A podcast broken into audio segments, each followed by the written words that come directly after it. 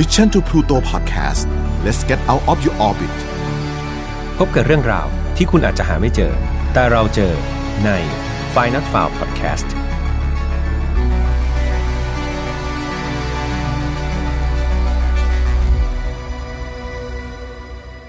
สวัสดีครับยินดีต้อนรับเข้าสู่ Final File Podcast นะครับในซีซั่นที่สองคุณอยู่กับผมแฮมทัชพลเช่นเคยนะครับ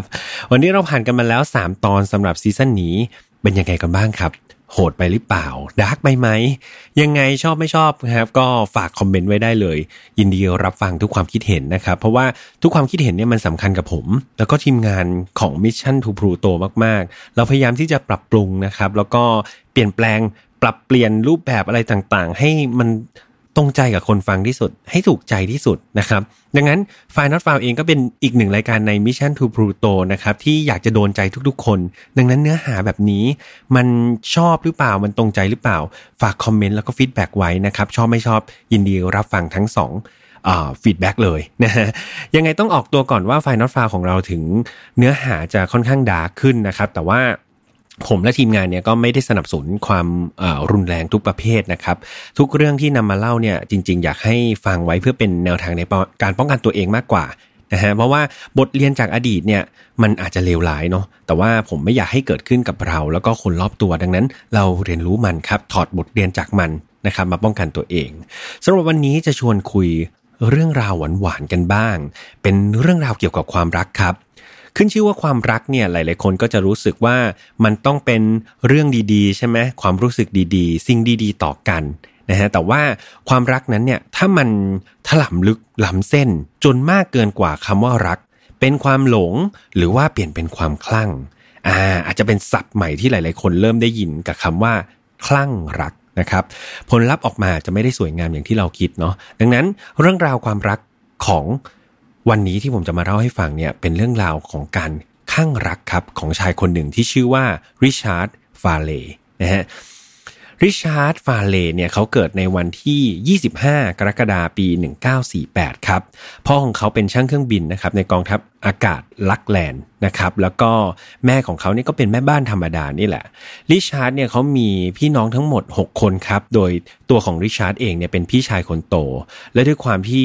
ลูกบ้านเนี้ยค่อนข้างเยอะนะมีต้องหกคนทำให้พ่อแม่ก็อาจจะไม่ได้เอาใจใส่ตัวริชาร์ดเองมากสักเท่าไหร่นะครับทำให้ริชาร์ดเนี่ยก็ค่อนข้างที่เป็นคนขี้น้อยใจแล้วก็โหยหาความรักความเมตตาอะไรอย่างเงี้ยฮะทำให้เขาเนี่ยมีปมอยู่ในใจตั้งแต่เด็กเลยครับครอบครัวของริชาร์ดนะครับก็ย้ายที่อยู่อยู่หลายครั้งครับก่อนที่สุดท้ายเนี่ยเขาจะปักหลักอยู่ในเปตามูล่านะครับอยู่ที่รัฐแคลิฟอร์เนียตอนนั้นริชาร์ดก็อายุได้แค่แปดขวบนะครับพฤติกรรม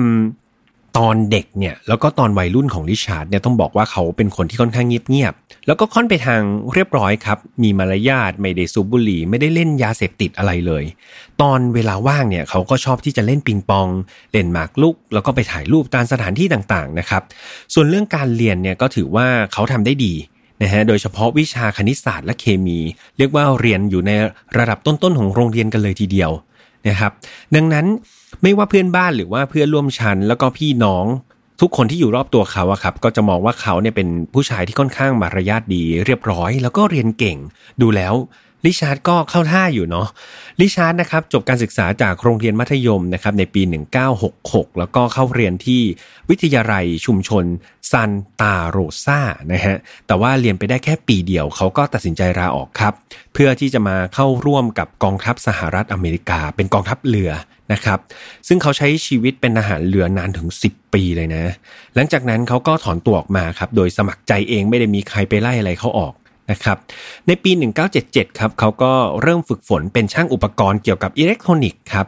ก็น่าจะเป็นงานที่เขาชอบนะครับสุดท้ายก็ไปสมัครงานเข้าที่บริษัทแห่งหนึ่งชื่อว่าบริษัท Electromagnetic System Laboratory นะครับผมเรียกชื่อย่อเป็น อี เอส แอล ละกันโดยเขาได้เป็นช่างซอฟต์แวร์ครับอยู่ที่บริษัท อี เอส แอล นี่แหละบริษัท อี เอส แอล เนี่ยเป็นบริษัทที่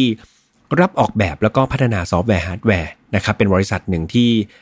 ผมก็ไม่เคยได้ยินชื่อเนาะแต่ว่าก็ริชาร์ดเขาก็มาทำตามความฝันนี่แหละเป็นช่างซอฟต์แวร์อยู่ที่นี่ตลอดการทำงานครับริชาร์ดฟารีก็ถือว่าได้รับประเมินผลงานในการปฏิบัติงานเนี่ย performance เขาค่อนข้างดีเลยนะครับแบบหนึ่งร้อยคะแนนเต็มเนี่ย performance แต่ละปีของริชาร์ดเนี่ยจะอยู่แบบต่ำสุดก็คือเก้าสิบหกนะครับสูงสุดอยู่ที่เก้าสิบเก้าเลยทีเดียวคือถ้าเป็นบริษัทของผมเนี่ยได้เก้าสิบเก้านี่ถือว่าอยู่ในระดับซุปเปอร์แมนนะครับเรียกว่าโปรโมทอาจจะโปรโมททุกปีซึ่งริชาร์ดนี่โอ้โหเก้าสิบหกถึงเก้าสิบเก้านี่ถือว่าคะแนนค่อนข้างดีมากๆเลยนะครับอย่างไรก็ดีครับริชาร์ดเนี่ยเขากับมีเพื่อนร่วมงานที่ค่อนข้างไม่ได้เยอะมากเหตุผลคือนิสัยส่วนตัวเขาครับเขาค่อนข้างเป็นคนที่หยิ่งน่าเบื่อแล้วก็ขี้โม้ด้วยอาจจะเป็นเพราะว่าเขาเก่งนะครับเขาก็อาจจะดูเป็นคนโอ้อวดนิดหนึ่งแถมเขามีงานอดิเรกอย่างหนึ่งครับก็คือเป็นคนที่สะสมปืนแล้วก็ชอบเล่นปืนดังนั้นเขาก็จะชวนเพื่อนแล้วก็ขี้โม้ครับเกี่ยวกับปืนแล้วก็ความแม่นยำเกี่ยวกับการยิงปืนของเขานะครับแต่ต่อให้เขาขี้โม้เรื่องปืนเรื่องงานอดิเรกหรือเรื่องอะไรก็ตามเนี่ยเอาจริงๆมันไม่ได้สร้างปัญหาในการทำงานของเขาเลยเขาก็ยังทำงานได้ดีมากนะครับแล้วก็ในแต่ละวันเนี่ยริชาร์ดก็ดูทำงานได้ราบเรียบไม่มีอะไรเลยครับดูดูมีอนาคตดีด้วยกับบริษัทนี้จนกระทั่งวันหนึ่งมีพนักงานคนหนึ่งครับชื่อว่าลอร่าแบ็กนะครับเป็นพนักงานผู้หญิงอายุยี่สิบสองปีเข้ามาใหม่ครับเป็นสาวสวยผมดำเลยลอร่าแบ็กเนี่ยเธอมีความทะเยอทะยานค่อนข้างมากครับเธอเดินทางมาจากเวอร์จิเนียเพื่อมาทำงานไฟฟ้านะครับในแคลิฟอร์เนียบุคลิกของเธอเป็นคนพูดเก่งครับดูสวยสมาร์ทเลยนะแล้วก็เข้ามาทำงานในบริษัทเนี้ยเป็นวิศวกรไฟฟ้าแน่นอนว่าความสวยของเธอครับทำให้ริชาร์ดเนี่ยตกหลุมรักเขาอย่างจังตั้งแต่แรกเห็นเรียกว่า love at first sight กันเลยทีเดียวเขาหลงรักความงามของลอร่าเอามากๆเลยนะครับพอหลงรักแล้วทำยังไงครับเขาก็พยายามเข้าไปตีสนิทกับเธอแบบทุกครั้งที่มีโอกาสเช่นชวนลอร่าไปทานอาหารกลางวันบ้างชวนออกไปเที่ยวบ้างแต่สุดท้ายแห้วครับลอร่าปฏิเสธริชาร์ดมาตลอดนะครับเพราะว่าเอาจริงๆลอร่าไม่ได้รู้สึกชอบอะไรในตัวริชาร์ดเลยนะครับมองว่าเป็นเพื่อนร่วมงานธรรมดาธรรมดาเท่านั้นเองแต่ริชาร์ดครับเขาถือคติแบบหนึ่งที่หลายๆคนถือก็คือตื้อเท่านั้นที่จะครองโลกเนี่ยก็คือไม่ยอมแพ้อะไรง่ายๆครับแม้ว่าลอร่าจะปฏิเสธเขามาตลอดก็ตามเขาก็ตื้อตื้อตื้ออยู่งั้นแหละครับเขายังคงคิดว่าเนี่ยถ้าเกิดเขาตื้อเธอมากๆสักวันหนึ่งเธอก็อาจจะกลับมาชอบเขาก็ได้เหมือนน้ำหยดลงหินทุกวันหินมันยังกร่อนใช่ไหมครับแต่ว่ายังไงเดียวเขาก็ยังคงแบบดูแล้วลอร่าก็ไม่ได้คิดจะเล่นอะไรกับริชาร์ดเลยนะครับจากความรักครั้งแรกของริชาร์ดครั้งนี้นะครับรักแรกเห็นของเขาเนี่ยมันกลายเป็นความรู้สึกหมกมุ่นขึ้นเรื่อยๆครับมันกลายเป็นความหลงขึ้นเรื่อยๆเรียกว่าวันๆในหัวของริชาร์ดเนี่ยไม่ได้คิดอะไรเรื่องอื่นเลยนอกจากเรื่องของลอร่าแบล็กนะครับนั่นมันกลายเป็นว่าความรู้สึกรักของเขาเนี่ยมันถูกพัฒนามาเป็นความรู้สึกถึงขั้นที่เรียกว่าคลั่งรักแล้วนะครับริชาร์ดเนี่ยได้ผ่านตัวเองมาเป็นสตอกเกอร์เต็มตัวเรียกว่าคอยแอบติดตามชีวิตของลอร่าในทุกๆเรื่องผมขอขยายความคำว่าสตอกเกอร์นิดนึงสำหรับใครที่ยังไม่ทราบนะครับก็คือสตอกเกอร์เนี่ยถือว่าเป็นอาการทางจิตประเภทหนึ่งโดยสตอกเกอร์จะมีพฤติกรรมติดตามคนอื่นแบบที่คนปกติเขาไม่ทำกันนะฮะคือเรียกว่าอีกฝ่ายนึงเนี่ยไม่ได้ต้องการนะครับแต่ว่าฝ่ายที่โดนติดตามเนี่ยเขาจะหนีไปไหนเนี่ยสตอกเกอร์ก็จะตามไปทุกที่เลยโดยสตอกเกอร์เนี่ยเขาจะมีความเข้าใจในของเขาเองครับว่าการกระทำแบบเนี้ยจะทำให้คนที่เป็นเป้าหมายของเขาเนี่ยอยู่ในสายตาตลอดเหมือนความรู้สึกเหมือนเขาได้ครอบครองโดยที่เขาจะไม่ยอมเลิกทำกิจกรรมการติดตามนี้ง่ายๆด้วยนะครับในรายที่รุนแรงเนี่ยอาจจะมีการถึงขนาดทำเรื่องร้ายแรงนะครับในการขจัดอุปสรรคต่างๆที่ทำให้เขาไม่สามารถที่จะติดตามเป้าหมายได้โอ้ก็ดูแล้วใครที่สนใจข้อมูลเกี่ยวกับสตอกเกอร์ก็ไปหาอ่านได้จริงๆมีซีรีส์เรื่องหนึ่งเกี่ยวกับสตอกเกอร์ด้วยนะแต่ผมจำไม่ค่อยได้แล้วว่าไม่แน่ใจว่าอยู่ใน Netflix หรือเปล่านะครับกลับมาที่ริชาร์ดกันก่อนดีกว่าคือเขาเนี่ยก็ไม่ได้ทำตัวอะไรแบบร้ายแรงนะครับคือเขาก็คอยให้ของขวัญให้ขนมรวมไปถึงเขียนจดหมายรักนะครับแล้วก็วางไว้บนโต๊ะของลอร่าแทบทุกวันเลยเมื่อมีโอกาสเขาก็มักจะคุยแล้วก็ตีสนิทชวนลอร่าออกไปข้างนอกแต่ก็ผลลัพธ์ครับเป็นเหมือนเดิมทุกครั้งก็คือเธอปฏิเสธริชาร์ดทุกๆครั้งครับแต่แทนที่ริชาร์ดจะหยุดแล้วก็ถอดใจเปล่าเลยเขาส่งจดหมายมากขึ้นเรื่อยๆครับโดยเฉลี่ยแล้วเนี่ยเขาจะส่งจดหมายนะครับสัปดาห์ละหนึ่งฉบับเป็นอย่างน้อยเขาเขาทำแบบนี้ครับมาสามปีครึ่งโอ้โหจินตนาการดูนั่นทำให้จดหมายที่เขาส่งถึงลอร่าเนี่ยที่ไปวางไว้บนโต๊ะเนี่ยมีมากถึงสองร้อยฉบับเลยทีเดียวนะครับเนื่องจากวิธีนี้ดูมันไม่ได้เพียงพอสำหรับริชาร์ดละเขาก็เริ่มที่จะทำอะไรมากขึ้นครับเขาเข้าไปขโมยไฟล์บุคคลของลอร่านะฮะซึ่งปกติไฟล์พวกนี้จะถูกเก็บเป็นความลับถ้าถ้าเกิดใครจะทราบดีว่าเออปกติเนี่ยเราสมัคร มันจะมีรีซูเม่ของเราใช่ไหมครับมีประวัติของเราเนี่ยฝ่าย เอช อาร์ เนี่ยเขาก็จะเก็บไว้เป็นไฟล์แบบเป็นความลับแหละแต่ว่านายริชาร์ดเนี่ยเขาก็ใช้ความรู้ของเขาครับเขาไปแฮ็กข้อมูลไปขโมยไฟล์ของเอ่อแผนก เอช อาร์ เข้ามาเพื่อเหตุผลก็คือเขาอยากรู้เรื่องราวของลอร่าให้มากขึ้นนะครับก็เลยไปทำการแบบนี้อาการของริชาร์ดครับมันหนักขึ้นเรื่อยๆถึงขนาดที่ว่าถ้าวันไหนลอร่าไม่มาทำงานหรือว่าหายไปหรือเขามองไม่เห็นเนี่ยเขาจะมีความรู้สึกแบบร้อนรนจนแทบคลั่งเลยทีเดียวรู้สึกแบบเฮ้ยกังวลกังวายอ่ะทำอะไรไม่ได้เลยนะครับมีบันทึกครั้งหนึ่งกล่าวว่าเมื่อเมื่อตอนธันวานะครับปีหนึ่งพันเก้าร้อยแปดสิบสี่เนี่ยลอร่าเขาก็กลับไปเยี่ยมพ่อแม่ที่เวอร์จิเนียมันทำให้ริชาร์ดเนี่ยแบบคิดถึงลอร่าแบบอย่างหนักถึงขนาดตามสืบที่อยู่ของเธอที่ที่นั่นเลยนะครับแล้วก็เขียนจดหมายรักไปหาลอร่าที่เวอร์จิเนียก็เป็นเอาหนักนะครับเนี่ยส่วนพฤติกรรมสต็อกเกอร์ของริชาร์ดเนี่ยก็หนักขึ้นเช่นเดียวกันครับเขามักจะขับรถผ่านหน้าบ้านของลอร่าในเวลากลางคืนนะครับแล้วก็โทรศัพท์หาเธอทุกเวลาครับแน่นอนว่าลอร่าที่ไม่ได้ชอบเนี่ยเขาก็ไม่เคยรับโทรศัพท์เบอร์ของริชาร์ดเลยครับแต่ริชาร์ดก็ไม่หยุดครับกระหน่ำโทรเข้าไปอย่างไม่หยุดหย่อนมาถึงตรงนี้ลองจินตนาการนะครับผมว่ามันหลอนมากๆเลยนะครับถ้าเกิดเรายกโทรศัพท์ขึ้นมาแล้วเราเห็นแบบมิสคอลเป็นร้อยมิสคอลกระหน่ำโทรมาไม่หยุดผมว่าประสาทเสียวง่ายๆเหมือนกันนะครับไม่ใช่แค่ที่บ้านเท่านั้นครับที่ริชาร์ดติดตามลอร่านะครับคือตอนเธอไปทำกิจกรรมอย่างอื่นครับเช่นเธอไปเต้นแอโรบิกในยิมเขาก็จะไปแอบดูอยู่ใกล้ๆนะครับเหมือนพยายามอยากจะใกล้ชิดลอร่าอยู่ตลอดเวลาริชาร์ดคอยแอบสืบที่อยู่ของลอร่าอยู่เสมอนะครับคือต้องบอกก่อนว่าตอนแรกเนี่ยลอร่าเขาพักอยู่ในบังกะโลอยู่ในย่านเอ่อเซนโฮเซนะครับริชาร์ดก็ลงทุนนะครับไปแอบลงชื่อเป็นผู้หญิงเลยเพื่อที่จะได้เข้าไปพักที่พักแถวๆนั้นซึ่งจากข้อมูลเนี่ยผมก็เดาว่าอาจจะเป็นหอพักหญิงหรือเปล่าไม่แน่ใจนะครับริชาร์ดก็แบบปลอมตัวเองปลอมชื่อตัวเองเป็นผู้หญิงนะครับเพื่อที่ได้เข้าพักแล้วก็อยู่ใกล้ๆกับลอร่านะครับต่อมาลอร่าก็ย้ายที่อยู่ครับเขาก็ย้ายตามไปเช่าอยู่ที่ใกล้ๆตลอดรวมๆแล้วเนี่ยลอร่าเนี่ยย้ายที่อยู่ถึงสามครั้งริชาร์ดก็ตามเธอไปได้ทุกครั้งโอ้เก่งมากๆเลยนะครับแต่เป็นเก่งในด้านที่ไม่ค่อยดีเท่าไหร่แม้ว่าริชาร์ดจะมีพฤติกรรมสตอกเกอร์ลอร่าอย่างหนักนะครับแต่ว่าในที่ทำงานเนี่ยก็ต้องบอกว่าเขาทำตัวปกติมากๆพยายามพูดจาสุภาพอ่อนโยนพยายามตีสนิทลอร่าอยู่เสมอนะครับชวนไปนู่นไปนี่แล้วก็แน่นอนครับคำตอบก็คือเหมือนเดิมทุกๆครั้งครับลอร่านะครับก็ปฏิเสธเหมือนเดิมนั่นเองครับด้วยเหตุผลนี้ทำให้เขาอาการหนักขึ้นทุกๆวันครับเขาโทรศัพท์คุกคามลอร่าบ่อยมากขึ้นส่งของขวัญหนักขึ้นผ่านหน้าบ้านเธอบ่อยมากขึ้นครับหลังๆเพื่อนร่วมงานครับก็เริ่มรู้พฤติกรรมของริชาร์ดแล้วนะครับแล้วก็มีการพยายามพูดคุยให้ริชาร์ดเนี่ยเลิกทำตัวแบบนี้ซะนะครับแต่ว่ามันไม่เป็นผลครับเขาปฏิเสธแล้วก็ยังท้าทายว่าไม่มีใครหยุดเขาได้และถ้าเกิดใครจะมาหยุดหรือมาขวางเขาเนี่ยเขาจะจัดการด้วยวิธีการที่รุนแรงนะครับเริ่มมีความรุนแรงเข้ามาแล้วแน่นอนครับคนที่เดือดร้อนที่สุดก็คงหนีไม่พ้นลอร่าเองนะครับในเดือนตุลาปีหนึ่งพันเก้าร้อยแปดสิบห้าเนี่ยเธอก็หมดความอดทนแล้วแหละที่ต้องเจออะไรแบบนี้เธอก็เลยไปฟ้องแผนก เอช อาร์ หรือว่าทรัพยากรมนุษย์นะครับเพื่อขอความช่วยเหลือในการประชุมครั้งแรกครับ เอช อาร์ ก็เรียกริชาร์ดเข้ามาทำข้อตกลงบอกว่าให้หยุดส่งจดหมายแล้วก็หยุดส่งของขวัญให้ลอร่าซะและที่สำคัญอย่าตามไปบ้านเธออีกนะครับ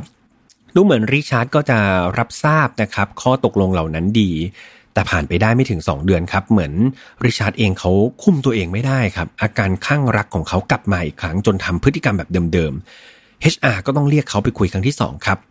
ริชาร์ดก็ยังคงควบคุมตัวเองไม่ได้อีกแล้วก็ไม่นานครับเขาก็กลับไปทำเรื่องเดิมๆอีกจนต้องถูกเรียกคุยเป็นครั้งที่สามนะครับในเดือนถัดมา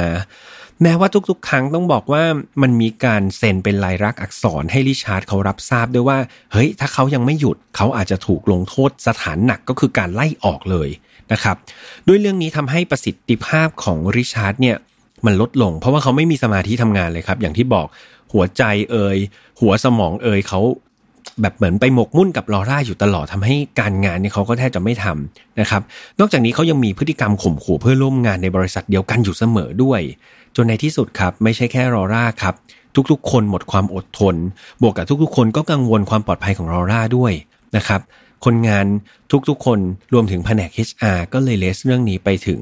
เจ้าของบริษัทนะครับแล้วก็ทำการไล่ริชาร์ดออกจากงานในที่สุดนะครับ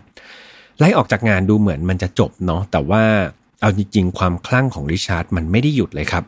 ต่อให้เขาไม่ได้อยู่ที่บริษัทนี้แล้วเขายังคงเขียนจดหมายถึงลอร่าตลอดแถมเนื้อหาก็เริ่มจะมีความก้าวร้าวรุนแรงมากขึ้นครับนอกจากนี้ริชาร์ดก็ยังคงเป็นสตอกเกอร์ครับสะกดรอยตามลอร่าเหมือนเดิมเลยครับเขาใช้เวลาในการซ่อนตัวครับอยู่ในลานจอดรถของบริษัทเพื่อรอว่าเฮ้ยลอร่าออกมาหรือยังนะครับแล้วก็สะกดรอยตามหลังจากตกงานครับริชาร์ดก็มีชีวิตที่ตกต่ำลงเรื่อยๆนะครับเขามีปัญหาด้านการเงินเขาสูญเสียบ้านสูญเสียทรัพย์สินไปหลายอย่างรวมถึงเป็นหนี้ด้วยนะครับถึง สองหมื่น ดอลลาร์หรือตีเป็นเงินไทยก็ประมาณ หกแสน บาทนะครับจากภาษีย้อนหลังความคลั่งของริชาร์ดเนี่ยต้องบอกว่ามันไม่ได้หยุดนะครับเขายังคงเป็นสตอกเกอร์ที่เรียกว่าหนักข้อขึ้นทุกวันยังคงส่งจดหมายหาลอร่าอย่างสม่ำเสมอวันหนึ่งในเดือนพฤศจิกายนครับปีหนึ่งพันเก้าร้อยแปดสิบเจ็ดเนี่ยริชาร์ดเขียนจดหมายถึงลอร่าประมาณว่าแม้คุณจะทำให้ผมต้องถูกไล่ออกจนผมสิ้นเนื้อประดาตัวไม่มีเงินจ่ายหนี้แต่ยังไงผมก็ยังชอบคุณเหมือนเดิมแล้วคุณล่ะทำไมคุณถึงไม่สนใจผมบ้างโอ้โหน่ากลัวครับถ้าผมได้จดหมายแบบนี้ผมก็ขนลุกเหมือนกันนะครับดูแบบตามตอแยไม่เลิกนะครับแถมยังมีจดหมายฉบับหนึ่งครับที่เขาบอกว่าเขาไม่ได้ต้องการที่จะทำทำร้ายเธอเลยนะครับหากจะมีใครสักคนหนึ่งต้องตายคนนั้นควรจะเป็นเขาเองเพราะเขาเนี่ยอยากให้ลอร่านะครับมีชีวิตที่เสียใจที่ไม่สนใจเขาแล้วทำให้เขาต้องตายหลอนมากๆครับดูแล้วทั้งเข้าข้างตัวเองแล้วก็ดูค่อนข้างโรคจิตนะครับที่น่ากลัวคือมีอยู่ครั้งหนึ่งครับลอร่าได้รับจดหมายของริชาร์ดนะครับซึ่งถูกพบในรถของเธอที่มันน่ากลัวมากๆคือในจดหมายนั้นมีกุญแจอพาร์ตเมนต์สำรองของเธอด้วยโหริชาร์ดทำการอุกอาจมากถึงขนาดมีกุญแจสำรองในห้องของเธอได้แล้วนะครับตอนนี้ลองจินตนาการดูผมว่ามันหลอนมากๆนะครับลอร่าก็แน่นอนครับเธอหวาดกลัวอย่างหนักแล้วก็สุดท้ายเธอทนไม่ไหวครับก็เลยไปติดต่อทนายเพื่อขอความช่วยเหลือซึ่งทนายก็ได้ไปแจ้งความต่อศาลนะครับสุดท้ายครับริชาร์ดก็เลยถูกศาลสั่งให้จำคุกชั่วคราวในวันที่แปดกุมภาพันธ์ปีหนึ่งพันเก้าร้อยแปดสิบแปดนะครับและก่อนที่จะถึงวันขังครับเขาก็โดนศาลสั่งห้ามเข้าใกล้ลอร่าแล้วก็ติดต่อเธอในทุกรูปแบบเลยเป็นคนทั่วไปครับถอยทับแน่นอนใช่ไหมฮะโดนทั้งศาลสั่งแบบนี้โดนทั้งกำลังจะโดนเข้าคุกแล้วเนี่ยแต่มันไม่ใช่กับริชาร์ดครับทุกคนเขาไม่ได้สามารถควบคุมตัวเองไม่สามารถควบคุมความคลั่งของเขารวมถึงไม่สามารถควบคุมความโกรธของเขาได้นะครับเขามองทุกคนที่ขัดขวางก็คือมารหัวใจของเขาทำให้เขาไม่ประสบความสำเร็จและแน่นอนครับเขาคิดแผนที่จะแก้แค้นแล้วนะครับวันที่เก้ากุมภาพันธ์เนี่ยเขาใช้เงินเก็บที่มีมากถึง สองพัน ดอลลาร์นะครับไปซื้อปืนหลายแบบเลยพร้อมกับกระสุนอีก สามพัน นัดนะครับไม่น่าเชื่อว่าคนที่มีปัญหาการเงินเป็นหนี้เนี่ยยังแอบมีเงินเก็บได้ขนาดนี้และด้วยเงิน สองพัน ดอลลาร์เนี่ยมันเพียงพอกับอาวุธที่เขาต้องการมากๆริชาร์ดครับเริ่มต้นโดยการติดต่อทนายของลอร่าโดยบอกว่าอย่ามายุ่งกับความรักของเขา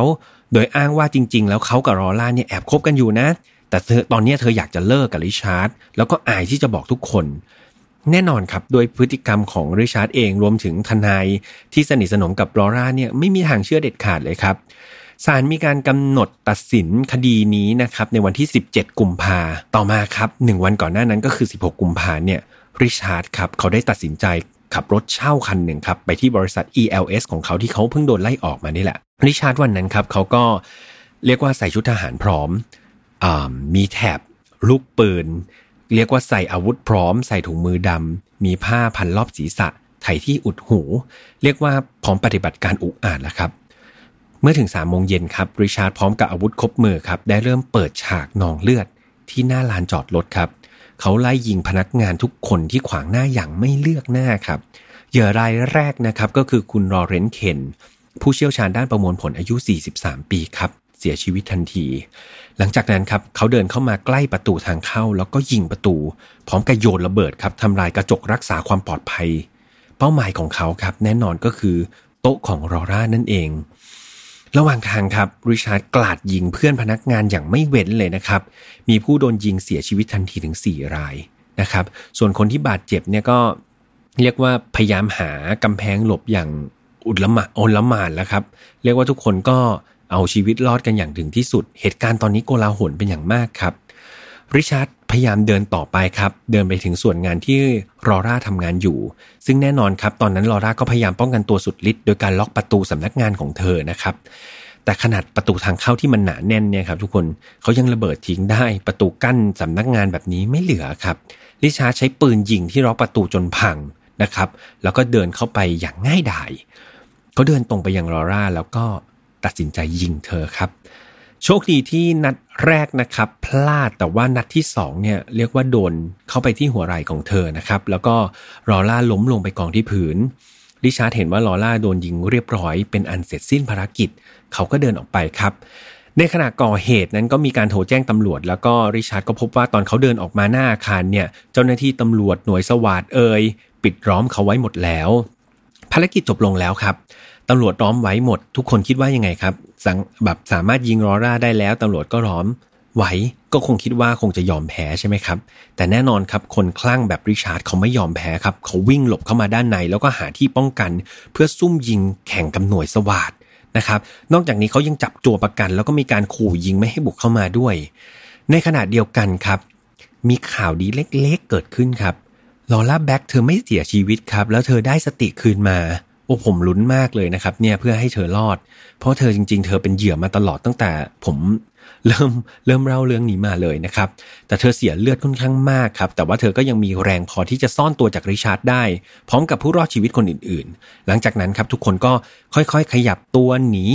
ออกมาตามซอกตามมุมต่างๆสุดท้ายครับลอร่าแบล็คแล้วก็ทุกคนหลบออกจากตึกได้ครับนับว่าเป็นข่าวดีมากๆผมผมเอาใจช่วยเธอจริงๆผมเชื่อว่าหลายๆคนที่ฟังอยู่ก็คงจะรู้สึกโล่งอกที่เธอไม่เสียชีวิตจากเหตุการณ์นี้นะครับกลับไปทางริชาร์ดครับที่ไม่รู้เรื่องไม่รู้ราวเลยนะครับเขาก็พยายามเจรจาต่อรองกับตัวประกันการปิดล้อมนะครับยาวนานถึงห้าชั่วโมงสุดท้ายครับริชาร์ดเขาเกิดความหิวแล้วก็เหนื่อยล้ามากแล้วก็ยอมจำนนและมอบตัวในที่สุดครับเหตุการณ์นี้ครับมีผู้เสียชีวิตถึงเจ็ดคนทีเดียวครับมีผู้บาดเจ็บอีกสี่คนหนึ่งในผู้บาดเจ็บก็คือลอร่านั่นเองลอร่าถูกนำตัวไปส่งโรงพยาบาลครับแล้วก็เธอใช้เวลาในการรักษาสิบเก้าวันหลังจากนั้นครับเธอใจเผ็ดมากๆครับเธอกลับมาทำงานให้บริษัทเดิมเป็นผมคงจะฝังใจแล้วก็ลาออกไปแล้วนะครับส่วนริชาร์ดเนี่ยก็แน่นอนครับก็เข้าคุกไปตามระเบียบนะครับระหว่างการพิจารณาคดีเนี่ยริชาร์ดบอกว่าสิ่งที่เขาทำไปนั้นน่ะไม่ใช่สิ่งที่ผิดเลยเขาอ้างว่าเขาไม่ได้คิดจะฆ่าใครเขาเพียงต้องการอยากจะเรียกร้องความสนใจจากลอร่าเท่านั้นเองส่วนอาวุธที่เตรียมไปนั้นก็เอาไว้ฆ่าตัวตายกรณีที่ลอร่าปฏิเสธเขาเขาก็จะฆ่าตัวตายทิ้งซะเลยซึ่งฟังมาถึงตรงนี้ฟังไม่ขึ้นเลยนะครับส่วนสาเหตุทั้งหมดที่ทำไปเนี่ยริชาร์ดเขาบอกว่ามันเป็นอารมณ์ชั่ววูบเท่านั้นแต่จากคำแก้ต่างเนี่ยครับมันฟังไม่ขึ้นเพราะว่าริชาร์ดเนี่ยเอาจริงๆเขามีพฤติกรรมสะกดรอยลอร่ามาเป็นเวลานานนะครับทั้งเขียนจดหมายขู่ฆ่าทั้งการซื้อปืนลูกซองอาวุธต่างๆมาเป็นสัปดาห์ก่อนหน้าหลักฐานเหล่านี้ครับบ่งบอกได้ว่ามันเป็นการวางแผนเป็นอย่างดีนะครับสุดท้ายผู้พิพากษาตัดสินให้ริชาร์ดต้องโทษประหารชีวิตและปฏิเสธการอุทธรณ์โทษประหารชีวิตของเขาด้วยทุกวันนี้ริชาร์ดจึงอยู่ในแดนประหารนะครับอยู่ในเรือนจำเซนเวตินนะครับโดยเขายังเขียนจดหมายถึงลอร่าด้วยอีกนะครับแต่เป็นฉบับสุดท้ายแล้วแหละโดยมีเนื้อหาว่านี่คือสิ่งสุดท้ายที่ผมจะมอบให้คุณเป็นรางวัลแห่งความรักนะครับโหดร้ายมากครับเขาบอกว่าการกระทำอุกอาจที่เขาเข้าไปกราดยิงเนี่ยเป็นรางวัลให้ลอร่าที่ปฏิเสธเขาประมาณนี้นะครับการตีความก็จบลงไปแล้วครับเป็นไงบ้างครับเรื่องราวนี้ผมว่ามันมีความโหดร้ายแล้วก็โหดหู่อยู่ในเรื่องราวของความรักเลยนะครับแทนที่มันจะเป็นความรู้สึกดีๆมันกลายเป็นความรู้สึกที่รุนแรงแล้วก็เป็นความสูญเสียไปได้ยังไงก็ไม่รู้นะครับจากเรื่องนี้ครับผมมีศัพท์คำหนึ่งที่ไปเจอมาแล้วมันตรงกับเรื่องราวเราพอดีเลยก็คือคำว่าข้างรักนี่แหละครับมันมีภาษาอังกฤษด้วยครับมันอ่านว่า remembrance นะครับโดยอาการเนี้ยมันจะเป็นอยู่ในระดับที่เขาเรียกว่าเป็นภาวะแบบเขาเรียกว่าชอบหรือว่าภาวะหลงอย่างมากโดยคำนี้ครับถูกคิดค้นโดยนักจิตวิทยาที่ชื่อว่าโดราธีเทนนอฟนะครับหลังจากทำการสัมภาษณ์ผู้คนเนี่ยคุณเทนนอฟเขาสัมภาษณ์คนที่มีความรักมากมายเนี่ยเขาพบว่ามีคนกลุ่มหนึ่งครับที่มักจะมีระดับความรักมากกว่าปกติหรือว่าเรียกว่าอาการข้างรักนั่นเองคือการ remembrance หรือข้างรักเนี่ยหลักๆก็คือเราไม่สามารถหยุดคิดถึงหรือหยุดชอบใครคนหนึ่งได้มีความคิดหมกมุ่นถึงตัวเขาตลอดเวลานะครับอยากให้เขาตอบรักเราโดยความคิดเหล่านี้นะครับถึงจะอยากควบคุมมันก็ไม่ได้สามารถควบคุมได้โดยง่ายนอกจากนี้นะครับเราจะมองคนที่เราคลั่งหรือคนที่เราไปรักเขาเนี่ยครับว่าแบบเออเขาหรือเธอคนนั้นมันเพอร์เฟคสมบูรณ์แบบสำหรับเราสุดๆเลยในวงการจิตวิทยานะครับยังมีการถกเถียงว่าตกลงไอ้ remembrance หรือว่าอาการข้างรักเนี่ยมันเป็นอาการทางจิตหรือเปล่าหรือมันเป็นเพียงลักษณะนิสัยอย่างหนึ่งเท่านั้นเอง เรามักคิดว่าความรักก็คือความรักครับไม่จำเป็นต้องคิดมากแต่ถ้าพิจารณาดูให้ลึกๆเนี่ยเราจะเห็นว่าความรักเนี่ยมันมีเฉดมีเขาเรียกว่ามีลักษณะของตัวเองอยู่เช่นเราไปเราเป็นคนคนหนึ่งที่ถ้าเรารักใครในแบบที่เป็นฉบับแบบ remembrance เนี่ยในขณะที่เพื่อนเราเนี่ยอาจจะไม่เคยที่จะรักใครแบบคลั่งเลยบางทีเราก็อาจจะต้องตรวจเช็คตัวเองเหมือนกันเนาะว่าเอ๊ะความรักที่เรามีให้มันมันมากเกินไปหรือเปล่านะครับคุณเทวานอฟนักจิตวิทยาเนี่ยเขามองว่าอาการคลั่งรักเนี่ยมันคือขั้นสุดแล้วล่ะของความรู้สึกรักคือความรักเนี่ยมันมีหลายระดับครับซึ่งคลั่งรักนี่คือที่สุดละ the best ละของความรักนอกจากนี้ครับเขายังมีการทดลองแล้วก็ค้นพบว่าบรรดาคนที่มีอาการคลั่งรักเนี่ยมันจะมีการผลิตฮอร์โมนบางอย่างที่ผิดแปลกไปจากความรักทั่วไปด้วยโดยฮอร์โมนเนี่ยครับจะทำให้เรารู้สึกเหมือนเรากำลังเสพยาเสพติดอยู่แปลกเนาะเหมือนเราเสพยาแต่จริงเราไม่ได้เสพยาครับเราเสพติดความรักเราเสพติดคนที่เราแอบรักอยู่เหมือนเราอยากจะคุยกับเขาตลอดเวลาเราอยากจะเจอเขาตลอดเวลาเลยอยากจะพูดชมเขาตลอดเวลานั่นแหละครับมันเป็นอาการเสพติดความรักหรือว่าคลั่งรักนั่นเองเป็นไงบ้างครับท่านผู้ฟังมาถึงตอนนี้จะเห็นว่า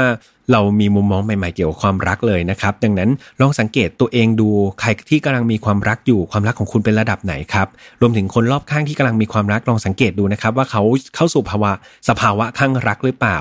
เอาจริงๆผมว่าอาการนี้มันไม่ได้เลวร้ายนะครับแล้วก็มันเป็นอาจจะเป็นสิ่งที่ดีด้วยซ้ำตราบใดที่เรายังไม่ได้ไปทำร้ายใครนะครับหรือว่าความคลั่งรักนี้ไม่ได้ทำให้เราเสียการเสียงานเสียสติผมว่ารักไปเถอะครับไม่ได้ผิดอะไรเนาะมาถึงตอนนี้นะครับก็จบกันไปแล้วกับ File Not Found ตอนนี้แล้วก็เราเปลี่ยนมาออกอากาศทุกวันอังคารแล้วนะสำหรับช่อง Mission to Pluto ตอนนี้มีหลายๆคนครับคอมเมนต์บอกว่าหา File Not Found ไม่เจอในช่องของ File Not Found เองไม่ต้องแปลกใจครับเรารวบทุกทุกๆตอนใหม่ๆของ File Not Found ไปไว้ในช่องของ Mission to Pluto ทั้งหมดยังไงกดเข้าทางช่อง Mission to Pluto นะครับแล้วก็ไปฟัง File Not Found กันดูช่องทางครับเรายังมีมากมายเหมือนเดิม YouTube Spotify SoundCloud Podbean Apple Podcast สะดวกแบบไหนเข้าไปฟังแบบนั้นครับแล้วก็เรามีแฟนเพจด้วยอย่าลืมนะมันมีคอนเทนต์แล้วก็มีเนื้อหาดีๆนะครับกับเข้าไปอัปเดตเรื่องราวใหม่ๆเรื่องราวดีๆได้ในอ่า Mission to Pluto นะครับแฟนเพจของเราด้วยสำหรับวันนี้ขอให้ทุกคนมีความรักที่ดีๆนะครับแล้วก็ขอบคุณมากที่ติดตาม File Not Found กันมาอย่างยาวนานสำหรับใครที่ยังไม่เคยฟังลองย้อนกลับไปฟังรับรองว่าสนุกถูกใจและอย่าลืมเนาะชอบไม่ชอบยังไงฟีดแบ็กให้ผมด้วยลากันไปก่อนแล้วเจอกันใหม่วันอังคารหน้าสวัสดีครับ Mission to Pluto Podcast Let's get out of your orbit พบกับเรื่องราวที่คุณอาจจะหาไม่เจอแต่เราเจอในFile Not Found Podcast